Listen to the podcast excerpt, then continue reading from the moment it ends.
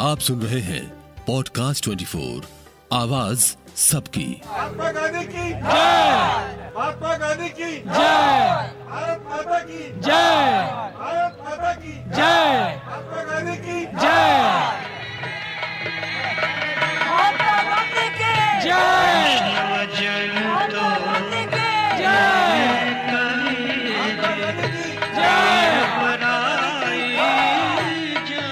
राष्ट्रपिता महात्मा गांधी यानी बापू की गाथा। गांधी वह संगम जिसमें आकर मिली करोड़ों धारा। गांधी वह धरती जिस पर चलता यह पीड़ित जग सारा गांधी वह सागर जिसमें रत्नों का भंडार भरा है। गांधी वह गंगा है जिसमें हर आँसू ने प्यार भरा है।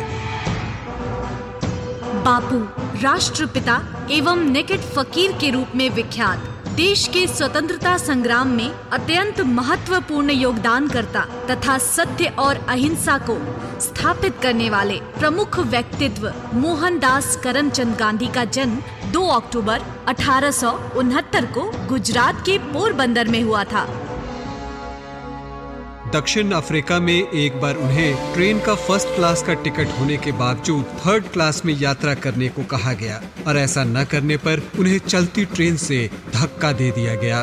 दक्षिण अफ्रीका में गांधी जी ने नेटाल में नस्ली भेदभाव के विरुद्ध संघर्ष किया। 1907, 1908, 1908 से 1911 और 1913 से 1914 के तीन अहिंसक आंदोलनों के साथ एक नई शुरुआत हुई। 1907 में इसे सत्याग्रह का नाम दिया गया। ये माना जा सकता है कि गांधी जी की विचारधारा को आधार प्रदान करने में एवं बाद में भारत में स्वतंत्रता आंदोलन के दौरान उनकी भूमिका में उनके दक्षिण अफ्रीका के अनुभवों का अनेक रूपों में योगदान रहा।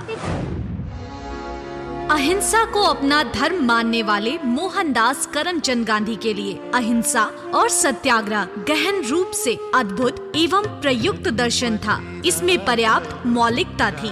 गांधी जी के इन्हीं आदर्शों से प्रभावित होकर रविंद्रनाथ टैगोर ने उन्हें महात्मा अर्थात महान आत्मा का दर्जा दिया था। गांधी जी ने सभी परिस्थितियों में अहिंसा और सत्य का पालन किया और सभी को इनका पालन करने के लिए प्रेरित किया। गांधी जी का मानना था, एक आँख के लिए दूसरी आँख पूरी दुनिया को अंधा बना देगी।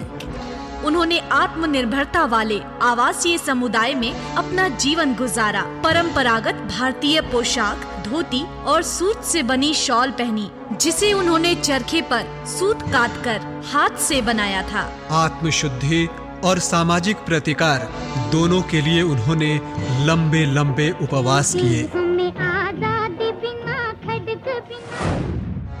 गांधी जी ने अपना जीवन सत्य की व्यापक खोज में समर्पित कर दिया था। इस लक्ष्य की प्राप्ति हेतु उन्होंने स्वयं अपनी गलतियों पर प्रयोग किया। गांधी जी का एक बहुत महत्वपूर्ण पक्ष उनके सामाजिक आदर्शों में निहित था। उन्होंने खादी ग्रामों में रचनात्मक कार्यों एवं हरिजन कल्याण के माध्यम से अपने संदेश को मूर्त रूप दिया। लेकिन 30 जनवरी 1948 को नाथूराम गोडसे ने गोली मारकर उनकी हत्या कर दी। राम।